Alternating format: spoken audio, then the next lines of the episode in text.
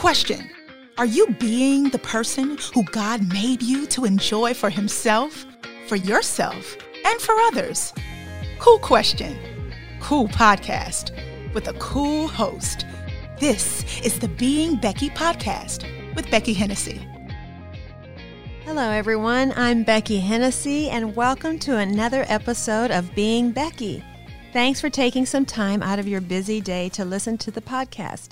Today's topic is life after the pain of great loss. And to help guide us through this subject is my guest and friend, Cherry Irvin.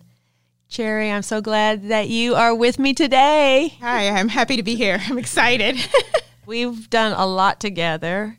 You've um, been with me in the chaplaincy for the Dallas Wings. You um, also kind of took over a lot of the chaplaincy for the girls basketball team at South Oak Cliff. Mm-hmm. And we've done women's ministry together. So we've had we've done some life together, a lot of women's ministry. So we're going to talk about some different subjects, but why don't you just start off? I don't know a whole lot about your childhood and your teen years. Just kind of give us a quick background about where you came from and your family growing up. Well, I like to say we were upper poor. uh, I am um, the youngest of five, all girls. Um, my dad was a minister, then a pastor, um, but um, he worked full time. He had three jobs, and my mom um, worked for Safeway. And uh, they call me like the Safeway baby because um, I was born when she started working, uh, and she worked throughout, you know. Uh, me growing up. So I was like the Safeway baby. Um, our life was like typical. We were Southern Baptist, so typical Southern Baptist, um, very strict. I think because I was the youngest, it kind of um, eased up. But they're like we had to wear dresses, or my sister did. Um, there was church on Sunday and Monday and Wednesday night Bible study. Um, there's Sunday night BTU, that's Baptist Training Union, union for us non Baptists. and then um, there was choir practice. So it was pretty much, you know, eat, sleep, repeat church. Um, what is unique is that I watched my mom. Um, she was raised uh, African Methodist Episcopal, so very prim, proper.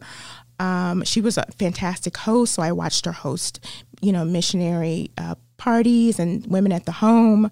So we we were very well taken care of, very uh, staunch, starched, dressed. So it was, um, we looked a certain way. We looked the part of pastor's kids and, and First Lady. Um, but our lives outside of a church look very differently. Mm. And so um, that's probably been my biggest challenge even going into adulthood is, is, is finding like where's the real cherry mm. and how do I mm. want to show up because I was kind of groomed and trained on how to show up. Wow. And, you know, um, how to speak, how to walk, how to present yourself. And then at home, it's, you know, all rules are off and it's something different. So that was probably my biggest challenge. But um, yeah, that's that's me as a, a preacher's kid. All right, we have a similar backgrounds in the fact that we're both preachers' kids and no pants, that kind of thing. But I don't can you tell me a little bit about what you mean without disrespecting your family too much? Can you tell that it was different in home? What you what you're referring to? You're you're you're trained or you're brought up um, to love the Word of God, to love the Bible, to not only love it but be followers and doers of the Word, not just hearers of the Word but doers of the Word. Mm-hmm. And so growing up that was the expectation or that's what i understood it to be but at home you know my dad would be there on Sundays, but Sunday night, I didn't know where my dad was. Okay. And so that was off and on for several years. And sometimes, you know, it would level out. But there would be times where I didn't know where my dad spent the night. Mm. Um, and so it's that I have to put on this face because we're a happy family at church. But at home, I'm like, you know, it's storming outside. Where's dad? Is mm-hmm. he safe? Mm-hmm. And so you grow up with this anxiety or, or this false sense of security. And with me, I think it's reflected on my challenge of seeing God as a father mm. and as a good, good father, because um, because of just my upbringing and the dichotomy got of it. it all. Yeah. yeah, yeah, yeah. Okay, I got it. Thank you for sharing that. That's um, a lot of people turn away from the church. Yeah. And um, and yet you did did or did not? I did not. I did not. I, I rebelled a little bit. Okay. I was in high school, I danced. So I danced um, all of my high school career, probably for about five years, really, all of my high school career. You went to actually an art school? I went to Booker T. Washington here in Dallas for four years. Funny story is during that time, magnets were big. And my mom being brought up poor, she wanted just something better for her daughters. And so she she kind of said, You're all going to magnets. You're going to get a trade and you're going to get a good job. You're going to get an education and you, you get a good job. And so my first, uh, my middle sister, she went to um, business magnet you know, was wonderful in banking and she got a banking job. And then my sister right next to me, she went to health because she was going to be a nurse. And so my mom's looking at me and she's like, What are you going to do? And I'm like, I'm going to dance. And she's like, No, Cherry, you're not going to dance. dance, um, that will not bring you money. Um, you're not going to dance. And I'm like, I'm going to dance. And so I remember filling out the application without her approval, um, getting a letter um, with the dates for the audition, riding the bus downtown to the audition. Now, mind you, I've never danced a day in my life before this. what? Never took a, a, a ballet lesson, a tap dance lesson. I've never danced a day in my life, ever. But I was like, I saw uh, the Nutcracker on Channel 13 one Saturday, and I was like, I want to do that. So I did it. I went to the audition. I didn't have ballet slippers. I had a leotard we got from a Goodwill store and a pair of shorts. And I auditioned and I got in. No way. I, got, I know, right? God is faithful. Wow. So you went four years to Booker T. I went four years to Booker T, and the first year they were like, Cherry, um, they called my mama in and said, maybe you should find her somewhere else to go. I don't think this is, she set out for this. And I remember this, and this holds true to me today is that she said, You don't get to tell my daughter what she can be. What? I will not take her out So of the she switched sides now. She was going to defend you. Right. And she she was like, "No, I will not move her. She's going to do this." And I did, and I went further on to get scholarships. Um, and there's a plaque at the school right now with my name on it for choreography. Come on. So um, it's a testament of really the faithfulness of God first. Um, the words of a praying mom and the strength that she gives, and that will give you the tenacity to do whatever is in your heart to do. So good. So, yeah. So good. There's a yeah, I see that strong-willed streak in you that when you make a when you make your mind up, no, not rebellious, but just uh, you're going to when you know you want something, you're going to move heaven and earth to get it. I'm gonna- you know, for it. you, for your family, for your children, right? For- Right. you know, for your friends, you, that's the kind of friend you are. Yeah, so I'm going to do it. So So, um, so that kind of helped me with the struggle of seeing like the the older you get, the more you realize something's not quite right with what I'm being preached to and what I'm reading. And I've always loved the word and what I'm experiencing at home. So I'm like, I I got to get out of here. Um, and so my test scores were so low that I couldn't get any into the any of the colleges that I applied for. But the summer before, I got in a scholarship, and the professors liked me, so they offered me a full ride um, to Michigan State University. But my mom said, "You don't know anyone in Michigan." I don't know anyone in Michigan, and you're 17. It's a no. And so she said, You can go to community college. And at that point, I just felt like failure. So I said, I'm not going to do community college. So I did, I did it for like a semester, and then I signed up for the military. That's what I'm, one of my questions. How did a dancer with four years of high school dancing end up in the military? Re- Again, that just streak of going, I. This is not what I want to do. This is not, there's more for me. I feel it. I can feel it. There's more for me. I want something more. And so I signed up and I had sworn twice before my parents knew I had signed up for the army. Girl. Yeah. So what was that? What was that like? The military. The military was like waking up and realizing you may be in hell. I think initially I was like, I have lifted up my eyes and I am in hell. You know, from going from very being very prim and proper and dancing to bugs in the field and weapons and camo and people telling you when to get up and when to go to sleep and all of that. Um, it was quite and yelling. It was quite different. Um, but I found that once I kind of said, okay, this is a head game, and they're really wanting me to succeed.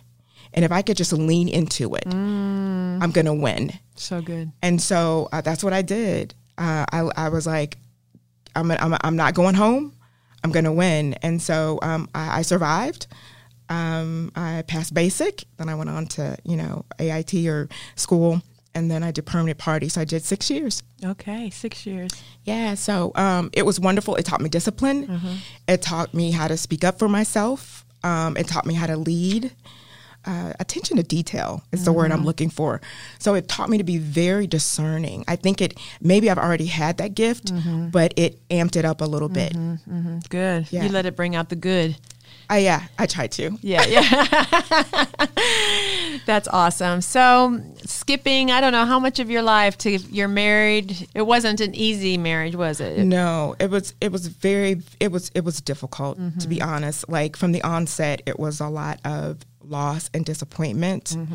Um, we were pregnant and we we lost um, two children, and then we ended up moving back to Dallas. But um, yeah, it was very it was very very um, challenging. Just the I loss. didn't know that. You had had two miscarriages. Wow, I'm so sorry. I didn't know that. Yeah, yeah. So just a lot of loss back to back to back. Um, a lot of emotional healing going, you know, from my breakup from this long relationship that wasn't dealt with.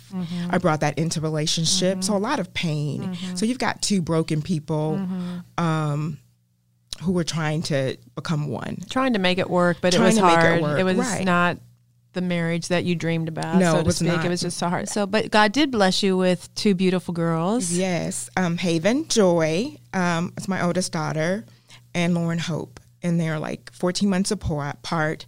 They were like my world, uh, my world. Now we have white picket fence, the dog, two two girls, and a spouse, and we're leveling out. We're trying to make it. Um, there's issues, there's concerns, uh, um, really on both parts, but we think we're we're we're trying to make it This is your life, and you're going to make it good because you're determined to do that. Because I'm determined to do you it. Succeed at what you do, so- Right. And that's what I saw my mom did. She Right. struggled through Right. Mm-hmm. like a bad marriage. She just did. It's like divorce is not an option. Mm, It's it's just not an option. You just you make it work. So you're you're a businesswoman. You're working for I'm working for the bank. okay. I am taking care of my girls. Um, I'm just doing life. You're making it work. I'm making it work. I'm making Mm-hmm. it work. And um, we just ran into some more challenges. There were like surprises after surprises. There were trust issues, and there were just things that he was dealing with. Not not that he was like stepping out of the marriage or indiscretions, but there were things or um, I just was like, I don't know if I can live like this anymore. Mm-hmm, Um, so there was a family reunion. And he was like, "Do you want to go?" And I was like, "No, I think I'm going to stay." his I'm- family reunion. his family reunion. I think I'm going to stay. I need to think about it. I need to think uh, about where we are and what we're doing. You take the girls because they've never seen your family. Um, they, they need to meet your side, and um, I'm going to stay home. So 10 days later, he called me and said they were on their way back to Atlanta. They went from Atlanta to South Carolina, to Myrtle Beach, to vacation there. And then I got a phone call um, to call my brother-in-law. When I finally got a hold of them, um, they said that, that it had been an accident, and um, and they were working on the car.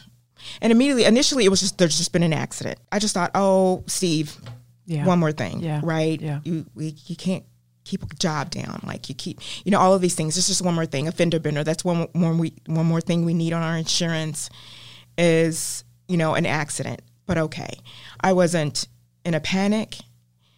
Um, I wasn't in anything. I just thought, oh, Steve, right? There's been an accident. I, I didn't think anything else. And the next call, um, they said that they were working on Steve and um, Haven, and um, someone else had Lauren. And I knew that Haven had asthma. So I thought, mm. oh, the excitement, she just gone into an asthma attack. So she was having difficulty breathing, is what they said. And I said, okay. And so now I'm starting to get anxiety because my baby, something's going on with my mm-hmm, baby, and I'm mm-hmm. getting a little bit concerned. And then the final phone call, I picked up, and they were like, "Where's your sister?" And I'm like, "She's next to me." Why? Like they're like, "Hand her the phone." And so they're talking to my sister, and I'm trying to read her face, and it's blank, like it's just blank. I, it's not sadness. It's not smiles. It's not. It's nothing. And she hangs up, and I go, What is it? And she's like, Steve didn't make it. And then I was like, Where's Havy? And she said she didn't either. And um, that sort of just broke me, mm-hmm. as you can imagine. So began the life after the accident, the life without Steve and Haven. Haven. Um, So you went from a family of four, four to a family, to a family of of two. So you get in the car and you go get Lauren. I get in the car, I get on a flight. okay. I get on a flight and I'm charged with telling Lauren because they have not told her. Mm-hmm. And she's asking where her best friend is. How old is Lauren at this time? Um, Lauren's five, Havy is six. Wow. Had just turned six. So she's asking, where's her sister? Where's her dad? I'm like, how am I going to tell my daughter? Um, a five year old, where a five year old can understand. So I get in the room and of course I hug her because she's sustained injuries as well. And I say, the doctors tried to work on Daddy and Havy because they were broken, and um, but they couldn't, and they're in heaven. And she looked at me, and she said, "But I didn't get to say goodbye." Mm. And so, with her five little year old mind, she understood the finality of death and heaven and what it understood. And at that point, I was most grateful. And really, I still am that of what other things that Steve left them because he was a hands on dad. He was a wonderful father. And he talked to them about death and heaven in, in ways that they their little minds could understand. And I, I tell her often the one thing your dad left you, which is irreplaceable, is the fact that you were loved. And you know knew it. Yeah. And you know it. Yeah. And so she understood right away what that meant. And so we gathered ourselves as best we could. Um, I took care of business there in South Carolina. We flew back. We buried them. And um, we tried to pick up the pieces of our lives. Do you think um, that God was so gracious to you and that He let you have Lauren? I mean, what would you have done without Lauren? Do you think that you would have had the fight to keep going every day? I mean, I think that um, when I watch you and I think about this, I didn't know you at the time, but um, Lauren had to be your reason to get out of bed every morning, She right? abso- yeah, she absolutely was. She was my reason. Her name is Lauren Hope. Her middle name is Hope. Yeah. Um, Haven's middle name was Joy. And so I was like, God, I feel like my joy has been taken, but you left me hope. And so I can, I can, I can do it. If you help me, I can do it. And I'm going to live for her. Um, I didn't stop. Honestly, oh, I took a week off the services and for business, and I was back at work, which is the worst mistake I could have ever, you know, looking back in hindsight. But um, At the time, it at seemed. the time, I was like, I got to keep moving. If I stop, I'm gonna die. If I stop, I'm gonna implode. If I stop, I'm gonna go dark, and I can't go dark. I have a baby to take care of. But the grieving process must serve its time. It must Yeah.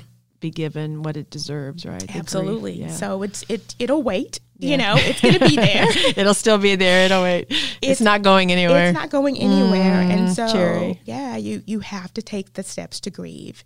Um, you can delay it by months, weeks, years, but you have to take the steps. It'll Mm-hmm. be waiting for you.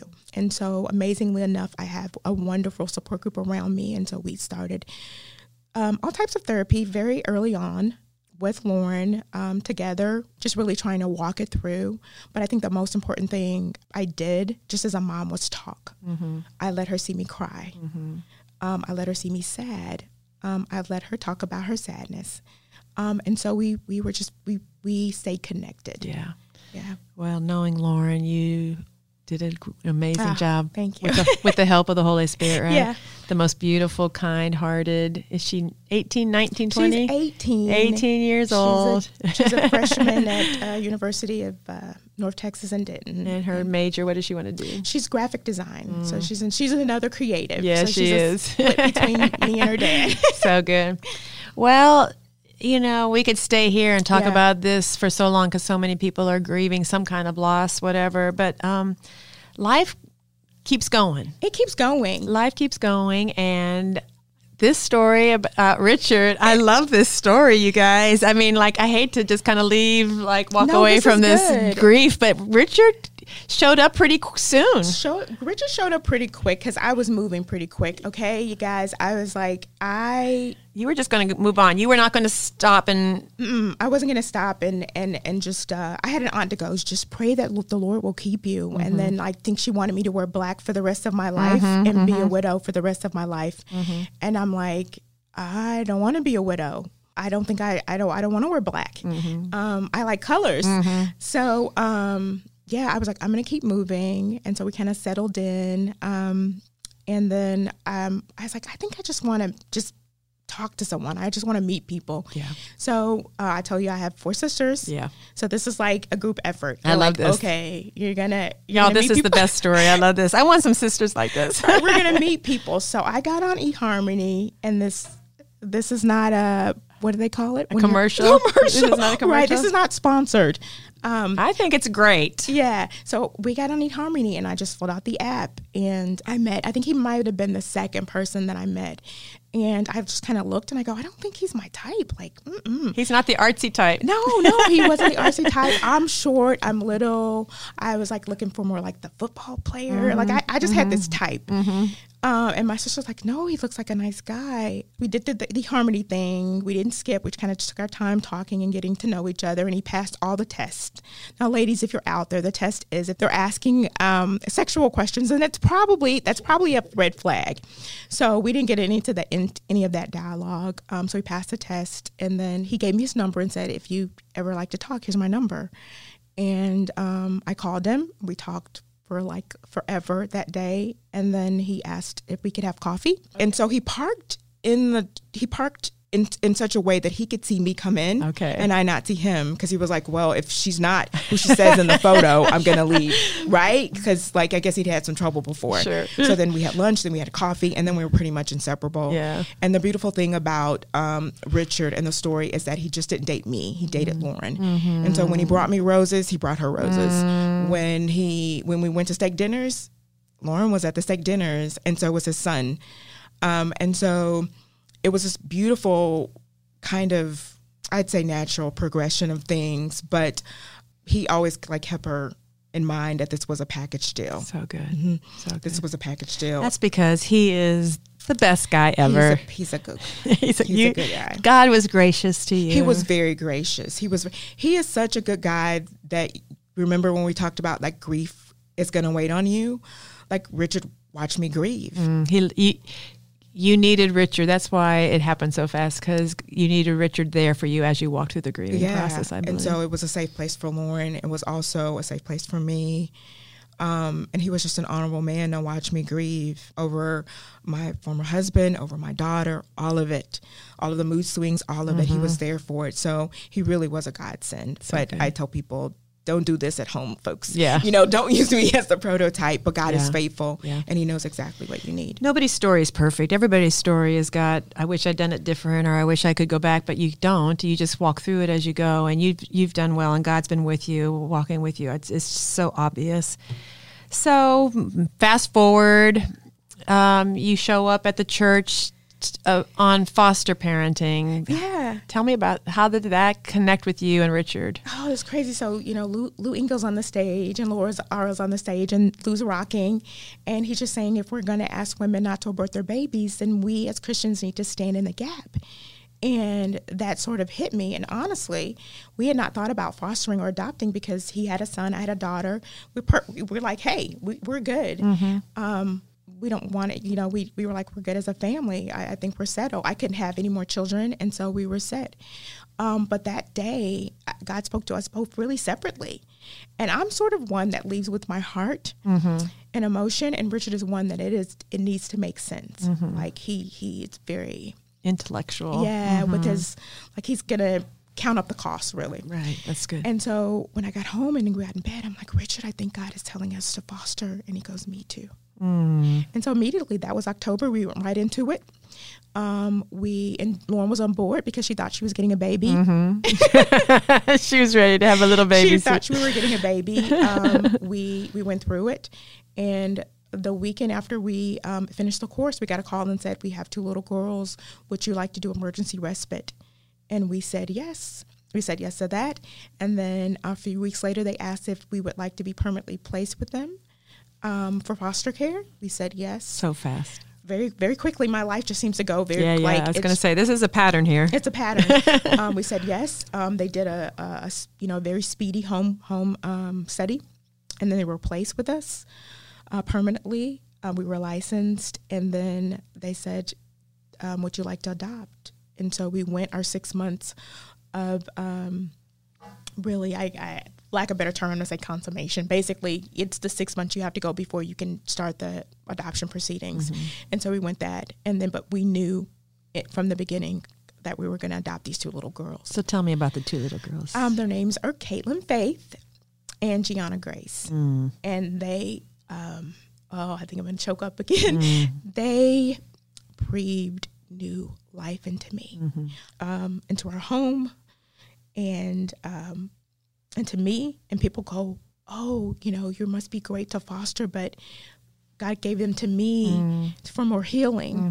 Um, uh, and so I think from almost a year to date, they were fully adopted and we had changed their names and they were part of our family. So we went from a family of, let me go three or four, um, to now a family of 6 Last Mother's Day, um, you shared the stage with me and you shared a truth about women, about friendships. I notice you, I follow you, I watch you, and your friendships mean a lot to you. You know, um, would you just teach us this teaching and explain um, what was so powerful at that moment on that Mother's Day that um, of this truth that we need to get out to the women? There's women listening, and um, we we need what this word teaches us. So, would give us a little Bible study here, would you? You a Bible study without my notes, but I'm excited. This has been transformative in my own life. Um, so when you look at Proverbs 31, and Pastor Becky called me and was like, Cherry, I want you to, you know, share the stage and talk about Proverbs 31. And I was like, uh, like, no, thank you. I hate that Proverbs hate 31 that. woman. I. Like, I don't- like, who is she? she doesn't exist in my life. She, um, this faceless woman Mm-hmm. um, that I've been taught about for my entire life and really have looked up maybe in awe and really in awe and then also of like, I can never be her. Right. So in shame as well. Like, I don't, who is she? I don't know um, who she is and how does this woman do all of these things. And so when I begin to study about it, I'm like, okay, well, we'll give it, we'll give it a shot. I began to study, and the one word that stuck out was, um, "Who can find a virtuous woman?" And the word "virtuous" um, really leads to purity and just the basic sense of, oh, you're, you're thinking, who can be this this woman who is good, right? But there's so much. Uh, there's so much depth to the word, and when when trans when translated in Hebrew, the word is ishet hayil, and I hope I'm doing my my southern accent is doing it justice. But ishet hayil, who can find an ishet hayil? Who can find a woman of valor? Mm. And so when you put valor in front of it, it it's a whole nother different feeling and comment- connotation than virtuous, right? Right. There's so much color to it. Um, I often say it gives imagery to the scripture. Who can find this woman of valor? Of and then I was like, oh wait a minute, that sounds more like me. She's powerful. The word um, inside of there, it's when you unpack it, it it's a woman, a warrior, um, a, a, a valiant woman, a woman who is has ability, who is able, a woman of wealth, um, a woman of stealth, a, woman of influence. So you get this one word virtuous, and then when you unpack it, you get all of these words that bring color. Um, it's so beautiful. Also, I begin to study and find out well, okay, does this woman have a face? And she absolutely does. And one example out of many in the Bible is Ruth. She's our first example of the Eshet Kayil. And she's the, the woman that actually was called exactly that by Boaz. Uh, when we look at it, I'm, I'm not using my notes, but when, look, when we look at Ruth, and I believe chapter 3, verse 11, he calls her that. And he says, I'm I'm I'm going to give you basically whatever you want because the people in my town know that you are an Ashet Kayil. And I'm like, whoa. So when we look at uh, about the teaching and about the laundry list of things you got to be to be this virtuous woman, she was called a virtuous woman, not really because uh, before she was a wife, before she was a mother, she was known as a virtuous woman and a, Shet Kayil. And um, she was blessed because of that. She was honored by the people in town by her influence she was called this and so that's what i really want to tell women is that you don't have to be married or domesticated or can cook a good roast and potatoes or can clean a house to be called an Ashet Kayil. It's so unpacked. Um, I look at it three ways and then I'm going to stop and breathe. But it's about pursuit. If you look at the story of Ruth, she pursued Naomi um, she pursued. She says, "Your people will be my people. I will not leave. I will go back with you." And so it's it's an it's the next level beyond the intimacy of just knowing God and and loving God. It's pursuing Him. So it's that that pursuit of God that makes you Eshet Chayil. Mm. It's also the position, your position, how you position yourself. She positions herself in such a way of I'm going to lay at um, Boaz's feet and ask for him to cover me. So it's it's us positioning ourselves in front of the Father. And he already says in his word that he will cover us with his wings. That to me stood out. It's so beautiful that God already says it. I don't even have to ask. He says he's going to cover me. Mm. And not only positioning, but it's our posture.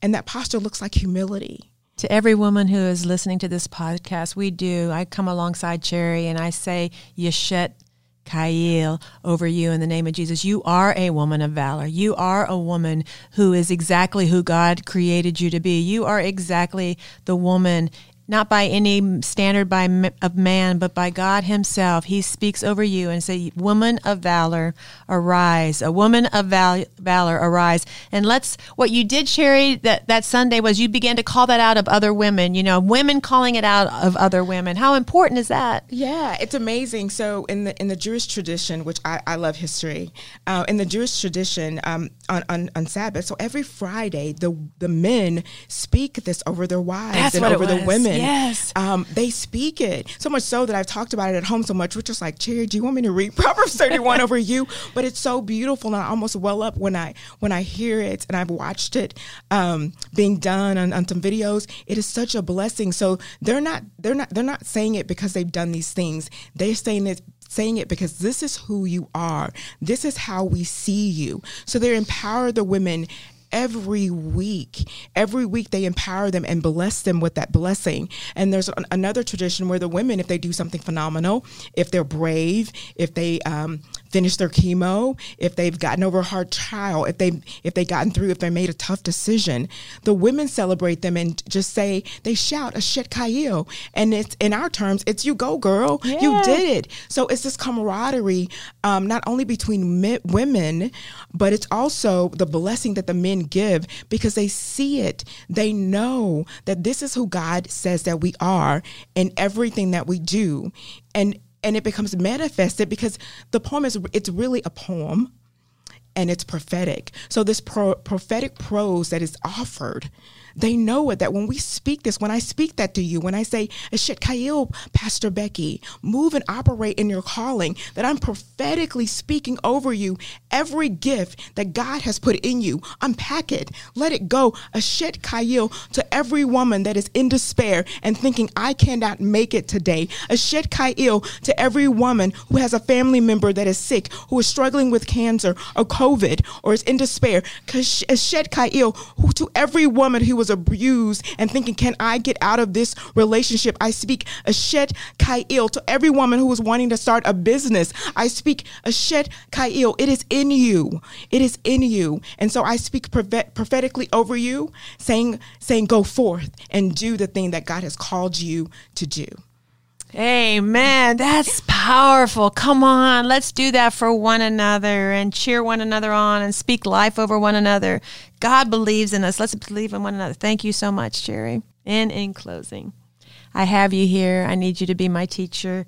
Um, this has been a very unique year, 2020. I need you as a black woman to help me today and every woman that's listening just to share what's it been like to be a black woman in 2020? It has been a roller coaster of emotions. It's been sleepless nights. It's been prayer talks with God to go, can I continue? Um, what's strange is even more difficult is being not only a black woman in America, but also a black woman with three black brown skin babies that I'm trying to raise. Um, I reflect back. I was born in 1970, so there you've got my age, and um, right after all, like the 1950s and I, all the race riots, um, and I can remember my mom not ever wanting to watch um, any type of history that had slavery, like roots or any any type of um, things like that. It would upset her, it would make her cry. She would refuse to watch it, and um, and now I understand why. Um, back then, I didn't have um, there wasn't social media. We didn't have access to kind of visuals we have access now. So though I have to bear it, but my children have to bear it too. And they're you know of age where they can turn on the TV. Um, so it's really hard um, and challenging trying to explain to them why people don't like you just because of the color of your skin. So you you forge ahead, just like the loss before. I think it's it's it's the losing of dignity and and, and asking and, and and going to the feet of Jesus and going, no, I am that person. Um, it's the forging of head. It's the looking for hope. We all can do something, and I I think I'm going to be fair okay? I'm going to be fair and say that I don't know what everybody else is dealing with, but if you in community with someone of um, black, brown skin, of another um, race, then be in community and understand what we we're dealing with, what we go through, um, what we have to tell our kids. It's different from what you have to tell your kids. You know how I feel about my husband when he goes out at nighttime. Those kind of fears and just sit with us. I think it's a lot of conversation. I appreciate the question. I don't even know if I'm even qualified um, to answer the question, but it's just be with us. Yeah, you're very qualified yeah. because it impacts you. I, it's a hard conversation to yeah. have, and I, I'm not on the ra- I'm not on either side of the fence. To be honest, I'm just I'm a mom with that happens to be black and have black and brown babies and I'm concerned for their safety. I'm concerned for their mental health. I'm concerned that their friends don't understand. I'm concerned that they, you know, um, about it all. But I think it, it narrows down to can we, it narrows down to love. Mm-hmm. Can we love one another? Can we forbear one another? Can we honor one another over ourselves? Do we think about the post before we share it? All of that. And I'm sure there's some fear on the other side. I think it's the the brandishing around love, the gathering around love. That's the word I want to use. So good. People are walking through hard hard things in life and it's up to us to walk with love and compassion, to love the Lord with all our heart and to love our neighbor as ourselves. Thank you for Thank you. being in my life. I love you love so you much. we got history. You're awesome. And just a quick reminder for the Being Becky audience be sure to check the show notes for any links and follow up information discussed on today's episode. And if you enjoyed listening to my conversations on the podcast and you know others who might enjoy them as well, can you do me a big favor? First of all, subscribe to the Being Becky podcast on your favorite listening platform. Then write a positive review and give it a five star rating. And finally, be sure to share a link to the podcast on your own social media. All of those actions go a really long way in promoting the podcast to a wider audience. Thanks so much. And remember, new Being Becky episodes release every first and third Wednesday of the month. So keep an eye out for new content and conversations. Until next time, I bless you with the peace and the joy in knowing that you are completely loved.